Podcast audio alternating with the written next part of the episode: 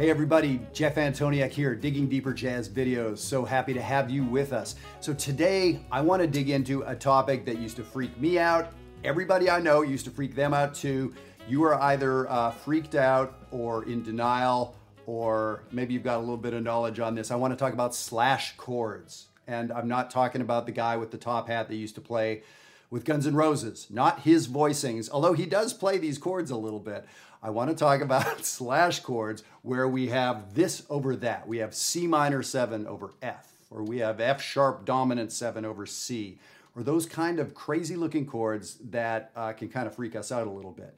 We are going to be seeing those chords more and more, so I really want to uh, talk about them a little bit. So I tell you what, let me play you a chorus of a tune that uses these chords quite a bit.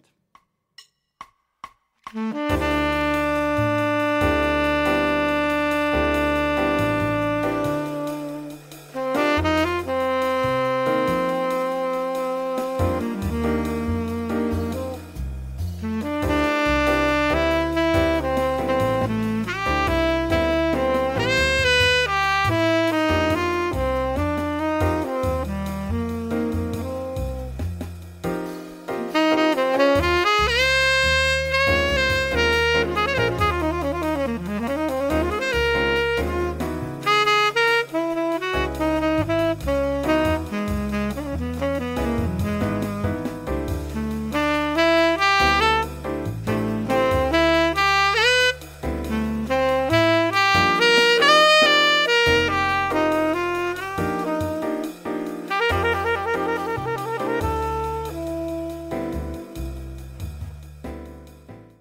Okay, the song Maiden Voyage by the great Herbie Hancock. So that is a tune composed almost entirely of slash chords, depending which lead sheet you look at. So here's what I'm going to do. I'm going to put the sheet up uh, for this video. There's a PDF for every Digging Deeper video. I'm always happy to send it to you. Let me put this up on the screen and we can take a look at what we're talking about here, but also what that sound was, that very interesting sound in Maiden Voyage and so many other songs from that era. Let's call it the 60s Blue Note era in jazz. So here's one of those nasty, scary looking slash chords G minor 7 slash C. So it's pretty clear how to read these chords. Whatever is in the left half of the slash, that's the top part of the chord, the left half of the equation is what a piano player, perhaps, you know, to simplify it, would play in their right hand. In this case, G minor 7. What is on the right side of the slash is what goes on in the bass. So the root of this chord, for instance, is no longer the G. It's not a G in the bass. It's a G minor chord with that C in the bass. And that's the sound that we were hearing on that Herbie Hancock tune. So the first item you see on the sheet is exactly that. There's a G minor 7 chord, which is G, the third is B flat. The fifth is D. The seventh, the flat seventh, is F natural. And we put that with a C in the bass. It's that simple. Now, the question is, like, what is that? That's perhaps, you know, we don't think that's anything we know. How do we, what, do, how do we make sense of that? So that's what we're talking about here today with one slash chord. There's many kinds of slash chords, and we will get to those another time. And where we'll definitely get to them is on the Jazzwire website, jazzwire.net. Please check it out. That's going to be an opportunity for us to dig very, very deeply on this stuff. So if we look at the second item on the sheet, all I did is took the top voice. Like that's that's a really tall stack from middle C up to an F. I just took that top voice and dropped it down inside the chord. Just maybe that'll help it make a little bit more sense. So you can see now if I spell it from the bottom up, we have C, F, G, B flat, and D. So now here's what we do. We look at this relative to the bass note. So we're not thinking G minor anymore for the moment. I'm thinking what kind of C chord is this? What kind of C chord has a C, an F, a G, a B flat, and a D? It's a little bit of a funny C chord. So I wrote the numbers underneath. If we analyze those notes relative to a C, we get 1, 4, 5, flat 7, 9. So it looks a lot like a dominant seventh chord, but instead of a third, we have a fourth scale degree.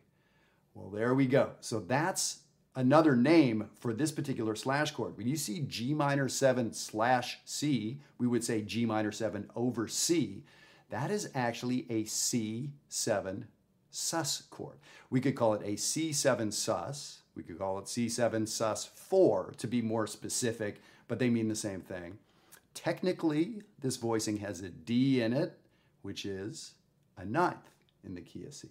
So, you know, so G minor 7 over C, probably the most accurate way to say that with this other language is C9 sus 4. So that's what it is. The biggest thing I want to tell you today is that so many of these slash chords can be written with sort of more usual nomenclature, more regular kind of way of writing things. Why in the world would we do this? Why would we have two essentially different languages? Um, I will say that's a hell of a good question. Uh, this stuff drives me nuts too. We haven't quite sorted it out. Now, I'll tell you, I've asked piano players and guitar players, a lot of them, um, who do this stuff more regularly than I do when I play piano is do you think of G minor 7 over C different than C9 sus? And it's about 50 50. A lot of them are like, look, man, they're the same notes. And, you know, uh, others say that the G minor 7 over C, it's a little more specific information about the voicing and the notes to be included or excluded. The bottom line, for your purposes and my purposes, and as you know, I'm talking to the adult amateurs, the semi pros out there, trying to get you guys good, focused in- information. Here's the focus part for today it's the same, okay? And yeah, I know some piano players, I'm gonna get like hate mail or somebody's gonna troll me now from like the guitar, you know, side of the internet or whatever. Look, dude, relax. And here's the thing for 99 out of 100 people, and I'm one of those 99, it's the same thing. I don't really think of it differently, except we're going to come up to it here. But so in your mind, whenever you see a minor chord over its fourth, that is a sus chord relative to the bass note. I know it sounds like a lot. I don't want you thinking about any other slash chords that you see, any of this other stuff. Just get this one into your head okay? It's kind of like 1 plus 3 equals 4, and 2 plus 2 equals 4. That kind of blew your mind when you were a little kid, that those two totally different things could have the same outcome, but they do. And this is one of those things in music. And it's kind of that simple, but it takes a minute to get your head wrapped around it. So don't confuse yourself with other stuff. The sound is very much the same. So the purpose today is to demystify just what a slash chord is in the first place. And so we went over that. It's really that simple, right? We have something over a different bass note. Now, here's the interesting thing. Here's where we can treat this chord different ways. Now, uh, there is a G minor aspect. In a C sus chord, in a C7 sus, there is a G minor 7 living inside it. That's interesting to know. So you can and I have very often played over a C sus chord thinking G minor. I'm playing G minor licks. I have also played over a C sus chord where I'm thinking more G dominant licks, but accenting the fourth scale degree. That's the deal with a sus. But the bottom line is what's the scale you should play? C mixolydian. C mixolydian. One, two, three, four, five, six, flat seven, eight. It's just a dominant scale.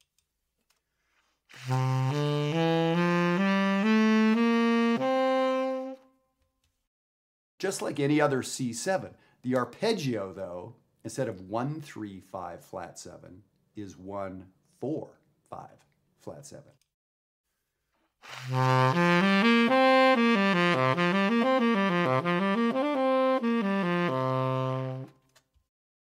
So here's what I want to do. I'm going to play some of this C7 sus, or you can think about it in your mind as G minor 7 over C.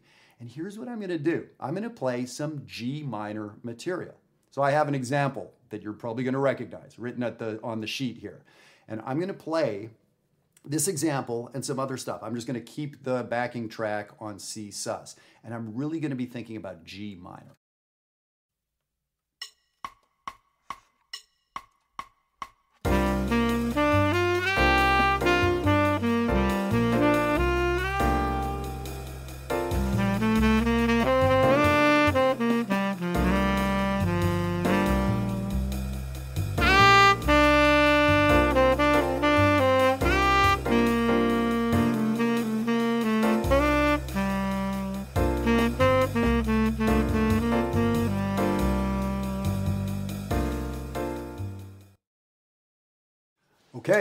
That was a C sus chord, but I was really highlighting the A minor stuff. So I did it a couple different ways. First way, I arpeggiated A minor. Sorry, G minor. I transposed for a second.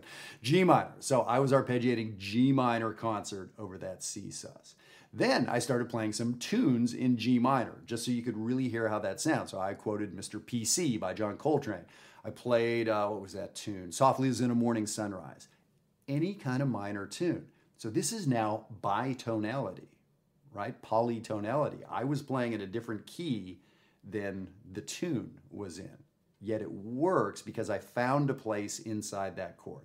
So, okay, that's what happens when I play with that minor tonality in mind. My brain was thinking G minor, I played G minor stuff, and that has a sound.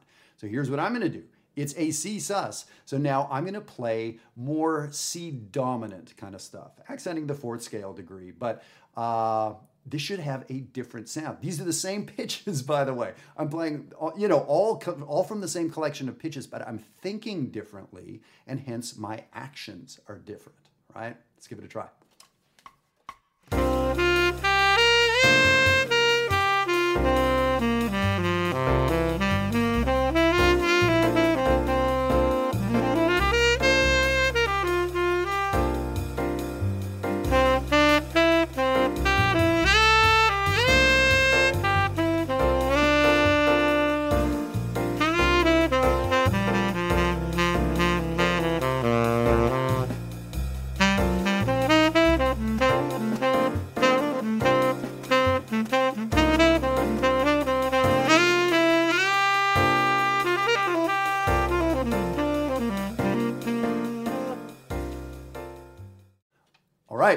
Kind of cool, huh? That second time, I was playing up more of, you know, basing my thinking off C, a C dominant Mixolydian tonality. So, what did I, uh, on the sheet, I put uh, Sweet Georgia Brown. And then I think I played, what, Billie's Bounce by Charlie Parker, just thinking of some dominant, you know, tonic dominant kind of stuff I could play. And I, so just by thinking differently, I was able to make my sound different. So you could talk about how the first version, the minor version, uh, who knows? Did it sound darker? Did it sound more pensive? Did it, you know, put whatever words you want to it? And the second one, did it sound brighter? You know, those are that's kind of what I thought. I wasn't really sure what I was going to think. I've certainly used these devices before, but now this is interesting. As an artist, you now get to choose. I want to bring out this sound of a sus chord. I want to bring out that sound. So this is getting actually kind of cool and advanced. As you can tell, it's not it's not difficult. Most of you out there uh, are going to understand this just fine. But the idea that inside a tonality, we can pull out different things. Somebody can read a book and get different things out of it. Somebody can watch a movie and really relate to the good guy. The next person says, What good guy? That guy, I thought he was kind of uh, dastardly. Ah, okay. It strikes people differently. So this is, and, and to me, that's an interesting movie where things aren't so cut and dry, black and white. So this is a fantastic chord. And the symbol is actually giving us hints about how we can get different sounds out of it. Now, for a great musician, any chord has all these wonderful things hiding inside it. And that's why we do this together, right? That's why we want to learn jazz, because there's so many layers of the onion that we can keep peeling away, and so many more sounds we can find inside a basic major chord, a basic dominant chord. So I love that you're on this journey with me. I really appreciate it. So now I hope we understand, for those of you that just didn't understand what the heck these slash chords were about, now you understand, you know, kind of how to get inside them, what they mean, and you could actually sit down at a piano and figure out the notes. You analyze it relative to the bass note.